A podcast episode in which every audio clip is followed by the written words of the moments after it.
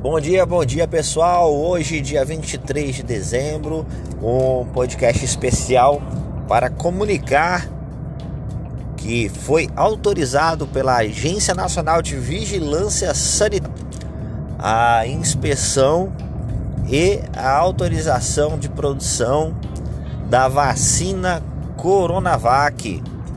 aquela vacina que é em parceria do Instituto Butantan com a empresa Sinovac da fábrica que desenvolveu a vacina, a fábrica lá na China, lá em Pequim. A resolução foi publicada pela, pela Anvisa no dia 21, nessa segunda-feira, no Diário Oficial da União, e ela tem validade de dois anos e ela autoriza a linha de produção do insumo farmacêutico ativo, matéria-prima para a vacina, para o imunizante e de produtos estéreis usados na formulação. É... O comentário dessa semana se diz respeito a que a nossa agência,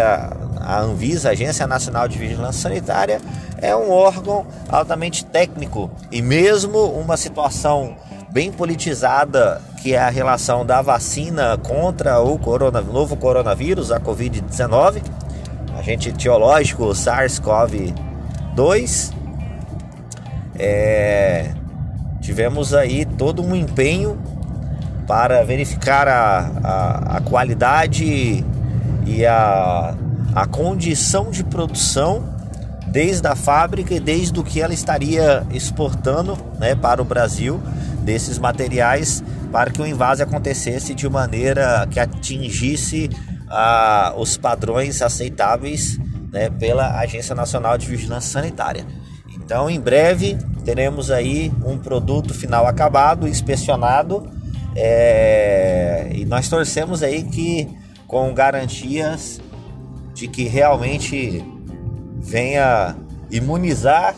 a população contra o novo coronavírus. Eu sou Lincoln Oliveira, farmacêutico jornalista, e é um prazer ter você aqui no nosso podcast.